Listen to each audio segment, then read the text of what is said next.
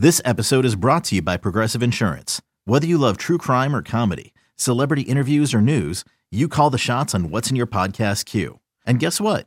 Now you can call them on your auto insurance too with the Name Your Price tool from Progressive. It works just the way it sounds. You tell Progressive how much you want to pay for car insurance, and they'll show you coverage options that fit your budget. Get your quote today at Progressive.com to join the over 28 million drivers who trust Progressive. Progressive Casualty Insurance Company and Affiliates. Price and coverage match limited by state law. You could spend the weekend doing the same old whatever, or you could conquer the weekend in the all-new Hyundai Santa Fe. Visit HyundaiUSA.com for more details. Hyundai, there's joy in every journey. eBay Motors is here for the ride. Remember when you first saw the potential? And then through some elbow grease, fresh installs, and a whole lot of love, you transformed 100,000 miles and a body full of rust into a drive that's all your own. Look to your left. Look to your right. It's official. No one's got a ride like this. There's nothing else that sounds like, feels like, or looks like the set of wheels in your garage. With over 122 million parts, you can make sure your number one ride or die stays running smoothly, so there's no limit to how far you can take it. Brake kits, turbochargers, engines, exhaust kits, roof racks, LED headlights, bumpers, whatever your baby needs, eBay Motors has it. And with eBay Guaranteed Fit, it's guaranteed to fit your ride the first time, every time, or your money back. Plus at these prices, well, you're burning rubber, not cash. Keep your ride or die alive at ebaymotors.com. Eligible items only. Exclusions apply. This is Packs What She Said. Now, here's Perry Goldstein and Maggie Loney. The overall performance of this defense was probably the worst we've seen so far this season. I mean, you look at the stats that the Eagles were able to put up against the Packers, and I think it just really paints the picture. They had 500 total yards of offense. 500. That is over 100 yards a quarter, just to like put that in perspective. That is absolutely insane. Only 137 passing yards, which, okay, but that's because they had 360 yards on the ground, 29 first downs, 8 for 15 on third down efficiency, 2 for 3 on fourth down efficiency. 79 total plays. That's compared to the Packers' 49, and they only punted once. This is about as bad as it gets. This defense has just crumbled. I don't know. It has to be a complete and total rebuild at this point. We talked about this pre-show, and it's on everybody's minds. I don't think the Packers are going to get rid of Joe Barry after this game. I think if they were going to, it would have happened today. We're recording Monday night. We would have heard about it today after this game. It's going to be a ride out the season because there's just no point. But there was no adjustments, right? You know exactly what the Eagles are going to do. You know who Jalen Hurts is going into this game. He had a spy on him at first, didn't do anything. And he refused to load the box. He played nickel when he knew they were going to run, and your DBs are not tackling well, and you're just not playing to the strengths of your guys, and you're not calling a scheme that's going to work against the best rushing team in the league. I'm pretty sure the Eagles are. And the Packers got absolutely gashed on national television, and honestly at times didn't even look like they were trying that hard. Yeah, I mean, and I think the frustrating part too is Matt LaFleur said it, right? Like, there's been the blueprint all season for how to attack this Packers defense.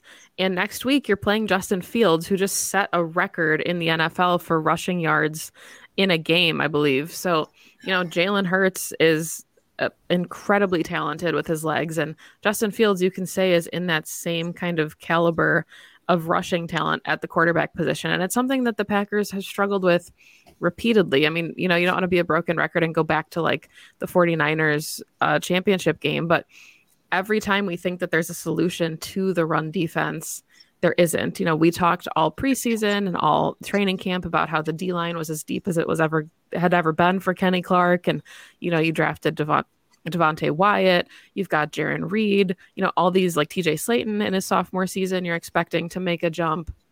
And Kenny Clark is probably having one of his worst years as a pro, which is really sad to see, you know, for whatever reason, you know, that is, he just, whether he needs help, whether it's, you know, the Rashawn Gary effect that now he's gone and you don't have guys setting the edge, whatever it is, the run defense remains a problem. And the fact that you have a quarterback that threw for 153 yards and rushed for 157 yards, it's just, it's about as problematic as it gets. And for this defense to be as good as it looked on paper and the expectations that we had, that, you know, pundits had, that analysts had, that said like this could be a top 10 unit based on, you know, the caliber of the players that you have in the secondary, and you've got really talented inside linebackers.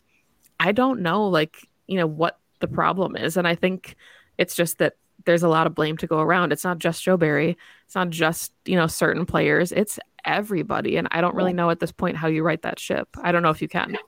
Absolutely. And you're right. It's not Joe Barry, right? Joe Barry's not out there missing tackles. Like, this team needs to, I think, go back to its fundamentals. And the piece of it that I feel like we need to touch on is this isn't going to get better. We're seeing more and more quarterbacks coming out of college, successful in the NFL, who do both. There are fewer and fewer pure pocket passers. Everyone has to be, at this point, a dual threat. Lamar Jackson paved the way. Michael Vick, obviously, and Colin Kaepernick were the start. But now almost everyone coming out of college has legs. So at this point, the Packers defense has to start planning around the way offenses are going in the NFL, which is you are going to have this run pass, running quarterback option. And if they don't get their minds around that, if they don't come up with a plan, come up with a scheme, draft players, add players who can wrap up and tackle, who can spy, who can, you know, quickly decipher if the quarterback's going to run or not, there, this is going to continue. And you're right, this has been a problem, like going back to those early quarterbacks that I just mentioned. This is not new, but it's only getting worse for them because this is the way that quarterbacks are developing into. Yeah. And I mean, obviously, if you take out the anomaly that was the Bucs game where they had 34 rushing yards total on the ground, the Packers, you know, the second lowest rushing total of the season was the Titans, and that was 88 yards. Beyond that, it's at least 117 yards or more. And you said, you know, the Eagles put up 363 yards, but every game has been like 150, 160. Like, these are just astronomical rushing numbers that teams are being able, like, even teams that, no disrespect, don't have, like, you know, the kind of caliber of back that you would expect, like a Derrick Henry. You know, the fact that the Titans were able to utilize Derrick Henry, put up 88 yards on the ground, but then they attacked with the passing game.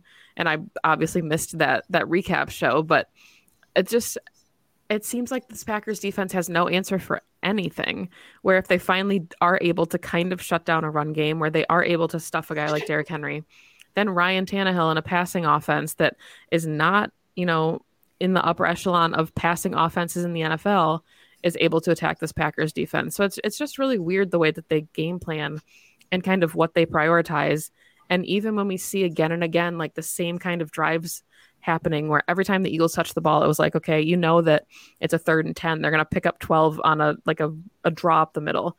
And it would happen. And it's like, if everybody's sitting at home on the couch is able to expect these things, how are you not game planning for that as a defensive coordinator and, you know, the rest of the coaching staff? Get ready for the greatest roast of all time. The Roast of Tom Brady. A Netflix live event happening May 5th.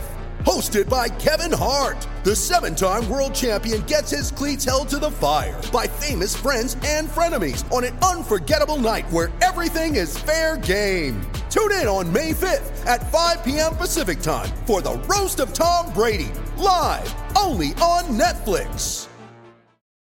Yeah, I mean, you just have to look at the numbers to say, this is the inverse of the Titans game, right? Jalen Hurts passed 16 times for 153 yards. Theoretically, the Packers put up 33 points, the most so far this season.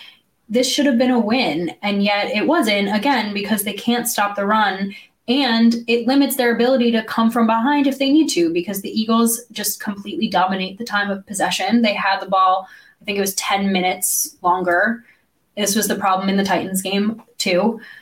And you just don't get the stops that you need. I mean, the Packers had plenty of opportunities pretty much until the end of the fourth quarter in order to come back and win this game. So you have to make these adjustments. And Matt LaFleur actually was asked about it at the halftime point when they get interviewed on the field.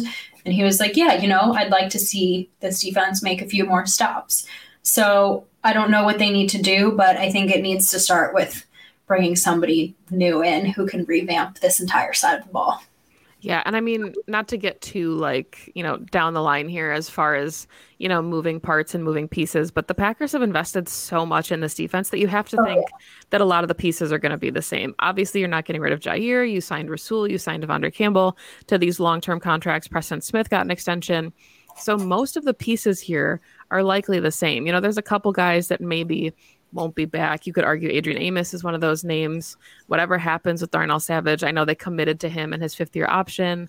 You are hoping that they pay Rashawn Gary. They better pay Rashawn Gary big money. But, a lot of the core pieces, I think, whether you love it or hate it, are there for this team right now because that's just a huge commitment on your salary cap that you can't just negate now at this point. So because of the talent that you have and because we've seen what's possible with so many of these players, you have to think, you're exactly right, that somebody needs to come in and kind of reshape, resculpt what this defense looks like and what their identity is, because I don't think that we could pinpoint it through, 12 weeks of this NFL season, what if the defense even has an identity. I don't think they do. No. And it's so interesting hearing you list off all those names, because I wouldn't want the Packers to get rid of any of those names. You paid all of those guys for a reason. You feel pretty good about some of the draft picks and their development. So you need someone to come in and put the pieces together. The safety position is, again, just looking ahead a little bit here, is just one that's going to have to be addressed this offseason. I think you and I both agreed it probably should have been addressed this past offseason. I think they're a year past due now. Unfortunately, I've been an Adrian Amos stan for quite some time now. He just doesn't look like the same player this year. I don't know, again, if this is scheme, if he's just getting up there in age. I think he's 30 now, right? Darnell Savage is unknown. I think if the Packers hadn't already picked up his fifth-year option, he would not be back after his performance so far this season. So those are your two starting safeties, and that's going to be a position group that you're going to have to totally uproot and, again, revamp this offseason. The Packers aren't known to take safeties high in the draft. They're going to have a high pick. I don't think it's a premium position that they value in the first round. So they're just going to have to look at what is on the market or who's available later, but they're going to have to address the safety position, because if both of your starting safeties are playing as badly and missing tackles and blowing coverages, you're going to lose a lot of games. Yeah, and it's not going to matter, how good Jair is in man coverage or, how good Quay Walker is as a spy. And, we saw him save a touchdown against Justin Fields earlier in the season because of that speed. So regardless of, the other pieces that you have on your defense that can make plays, everything still has to funnel through your secondary. And if your safeties, like you said, are dropping the ball figuratively, literally, however you want to look at it, that's a problem. So let's talk about the Darnell Savage injury, because it seemed like before he got hurt, he was only in for that one play, and he was in dime personnel for Joe Barry. So it seems like the Packers were making an adjustment. Rudy Ford was in, kind of as the opposite to Adrian Amos. And, whether that continues, we don't know how long the Darnell Savage injury is going to linger. It sounds like his x-rays were clean at least. So It should just be an ankle sprain that he can potentially come back from this season. But it seems like they were trying, they were going to try and figure out something with him before the injury, because he definitely, the slot experiment kind of fizzled out right away, with him as the nickel. And then obviously he's not maintaining his job as the free safety on the field. So, I mean, it looks like he was demoted, I guess is the word that you would describe. So, who knows how long the injury is going to sideline him for, but it sounds like even without the injury, he was going to be seeing some reduced playing time, which production-based industry, huh? It's just part of, it's the name of the game at this point. You can't be missing tackles the way he has. You can't be miscommunicating across the defense the way he has. You can't be blowing coverages. It's just when one person doesn't do their 1/11th, it completely derails the entire play. And he's been that culprit a number of times at this point. 2400 Sports is an Odyssey company.